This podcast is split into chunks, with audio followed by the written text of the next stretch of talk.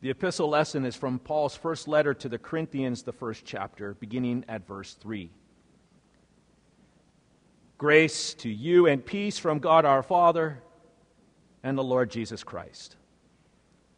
I give thanks to my God always for you because of the grace that God, because the grace of God that was given you in Christ Jesus, that in every way you were enriched in him in all speech and knowledge, even as the testimony about Christ was confirmed among you, so that you're not lacking in any spiritual gift as you wait for the revealing of our Lord Jesus Christ, who will sustain you to the end, guiltless in the day of our Lord Jesus Christ. God is faithful, by whom you are called into the fellowship of his Son, Jesus Christ our Lord. This is the word of the Lord. Thanks be to God. And the Holy Gospels according to Saint Mark, the thirteenth chapter. Glory to you, O Lord. Jesus said, in those days after that tribulation, the sun will be darkened and the moon will not give its light. And the stars will be falling from heaven, and the powers in the heavens, and the powers in the heavens will be shaken. And then they will see the Son of Man coming in clouds with great power and glory. And then he will send out the angels and gather his elect from the four winds, from the ends of the earth to the ends of heaven. From the fig tree, learn its lesson. As soon as its branch becomes tender and puts out its leaves, you know that summer is near. So also, when you see these things taking place, you know that he is near, at the very gates. Truly, I say to you, this generation will not pass away until all these things take place. Heaven and earth will pass away, but my words, they'll never pass away. But concerning that day or that hour, no one knows, not even the angels in heaven, nor the Son of Man, but only the Father. Be on guard, keep awake, for you do not know when the time will come. It is like a man going on a journey, when he leaves home and puts his servants in charge, each with his own work, and commands the doorkeeper to stay awake. Therefore, stay awake, for you do not know when the master of the house will come, in the evening, or at midnight, or when the cock crows, or in the morning, lest he come suddenly and find you asleep. And what I say to you, I say to all, stay awake. This is the gospel of the Lord. Praise to you, O Christ. Well, grace, mercy, and peace be to you from God our Father and our Lord and Savior, Jesus Christ. Amen. The text for this morning's message is the Old Testament lesson assigned for this, the first Sunday in Advent. And it comes from Isaiah, the sixty-fourth chapter, beginning at verse one. Isaiah prays, oh, that you would rend the heavens and come down, that the mountains would tremble before you, as when fire sets twigs ablaze and causes water to boil. Come down to make your name known to your enemies, and cause the nations to quake before you. For when you did awesome things that we did not expect, you came down, and the mountains trembled before you. Since ancient times, no one has heard, no ear has perceived, no eye has seen any God besides you, who acts on behalf of those who wait for him. You come to the help of those who gladly do right, who remember your ways. But when we continued to sin against them, you were angry. How then can we be saved? All of us have become like one who is unclean, and all our righteous acts are like filthy rags. We all shrivel up like a leaf, and like the wind our sins sweep us away. No one calls on your name or strives to lay hold of you, for you have hidden your face from us and made us waste away because of our sins. And yet, O Lord, you are our Father. We are the clay. You are the potter. We are all the work of your hand. Do not be angry beyond measure, O Lord. Do not remember our sins forever. This is our text. In the name of Jesus Christ, our humble King, dear fellow worshipers of Him, you may have noticed, or I actually pointed out to you, that the Old Testament lesson for this morning is actually a prayer. It's a prayer of the prophet Isaiah. And so it was with this in mind that I actually have composed my sermon this morning in the form of a prayer based upon Isaiah's words. And so I invite you to pray with me. Father, rend the heavens, rip open the skies, and come down, and show your power and might so that the skeptics may see with their own eyes that you are real, that you exist. Blow the trumpet and silence the scoffers who sneer. Either God can do nothing to stop catastrophes, or He doesn't care to, or He doesn't exist. God is either impotent, evil, or imaginary. Turn those who jest, let's face it, God has a big ego problem. Why do we always have to worship Him? Turn their jest into those who mourn and cry out, Father, have pity on me, and send Lazarus to dip the tip of his finger in water and cool my tongue, because I'm in agony in this fire. Lord Jesus, reveal yourself so that those who ridicule and disbelieve your sacrificial love, saying, for God so loved the world that He gave His only begotten Son, that whoever believeth in Him will believeth in anything.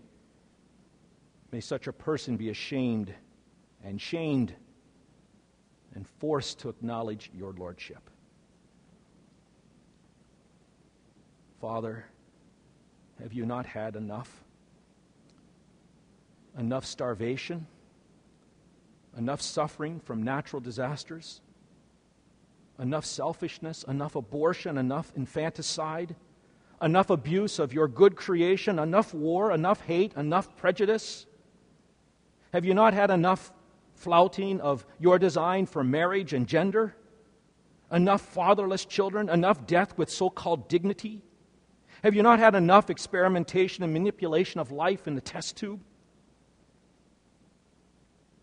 Are you not wearied by how great the wickedness of the human race has become on the earth, and how every inclination of the thoughts of the human heart is only evil all the time? Rain down fire and consume the earth, O Lord.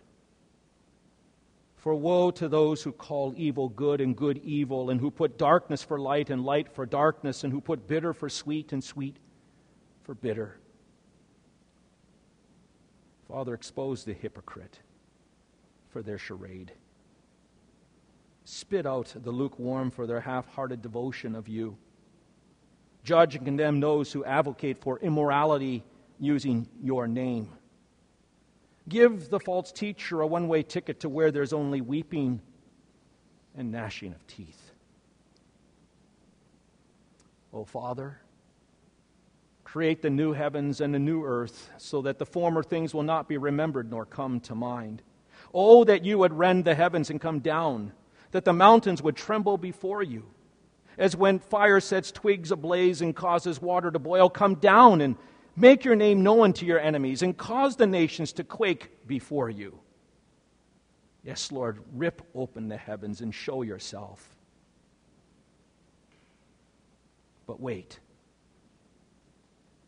Wait. Stop. For who am I to speak? For I am a man with unclean lips and impure thoughts.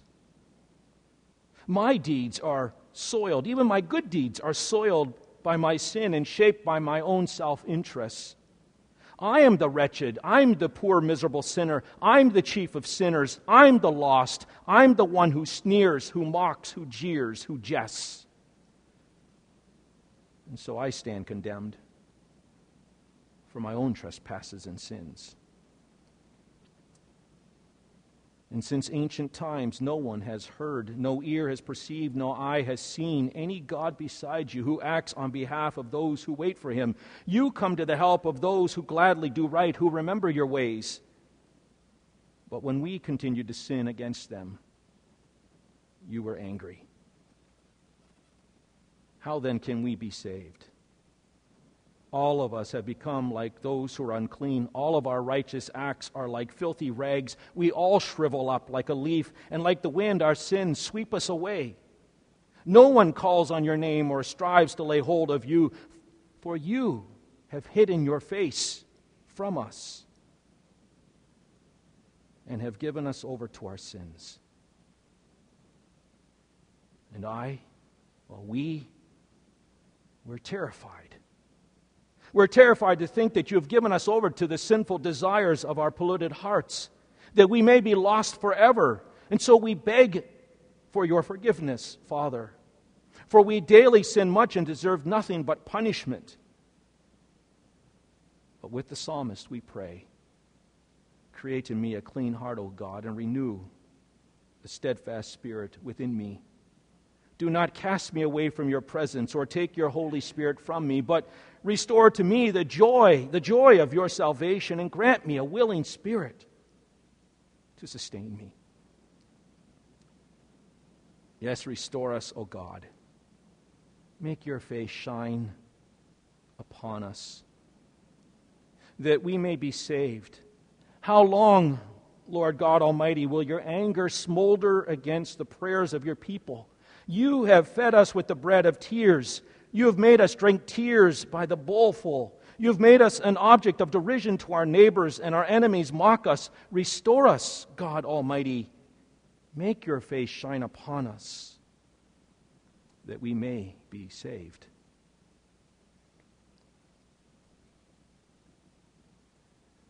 Yet, Lord, you are our Father. We are the clay and you are the potter. We are all the work of your hand. And so do not be angry beyond measure, Lord. Do not remember our sins forever. Oh, look on us, we pray. For we are all your people. Who am I? Who are we? To question your ways, to correct you. With Joel, we confess, I am unworthy. I put my hand over my mouth. I spoke once, but I have no answer. Twice, but I will say no more. For you are the potter, and we are the clay. But this we do know. You, Lord, you are a compassionate and gracious God, slow to anger, abounding in steadfast love and faithfulness. Lord, you are not slow in keeping your promise, in returning, as some understand slowness. Instead, you're patient with us, not wanting anyone to perish, but everyone to come to repentance. Oh, Father, and we can call you by that name, for you have adopted us into your family. In incomprehensible love, your Son, our Savior, was conceived in the womb of a virgin. His birth was announced to lowly shepherds and curious magi. He's the King of kings and the Lord of lords, and yet he had no place to lay his head. His army was but a ragtag group of misfits. His weapons, well, he had his word and prayer and merciful acts of love. He rode not a magnificent horse, but a donkey. His crown was not made of gold, but of thorns. His throne was not a stately castle or found in a stately castle, but on a cross on the hill of the skull. Christ Jesus is your humility, Lord, embodied in human nature. The eternal love humbling itself, clothing itself in the garb of meekness and gentleness, to win and to serve and to save us. Yes, your humble and loving Son, our Savior, died on that Black Friday. On that day, an unfathomable exchange took place. My sin, our sin, became his sin. My condemnation, our condemnation, became his condemnation. My death, your death, became his death. We feel ourselves to be a lump of unworthiness, a mass of corruption, and a heap of sin, apart from his almighty love. By his stripes, we are healed. We are forgiven of all of our sin by his shed blood. We are reconciled to him because he took our sin upon himself. We are your children, O Father. Your face shines on us. You look upon us with love in your eyes and with fondness in your heart. And you tenderly assure us, I, even I, blot out your transgressions for my own sake, and I remember your sin no more. And we, O Lord, who are touched by your grace, well, we no longer look on those who stray as those evil people who are worthy of your damnation and vengeance. We no longer look at people as those poor people who need our help.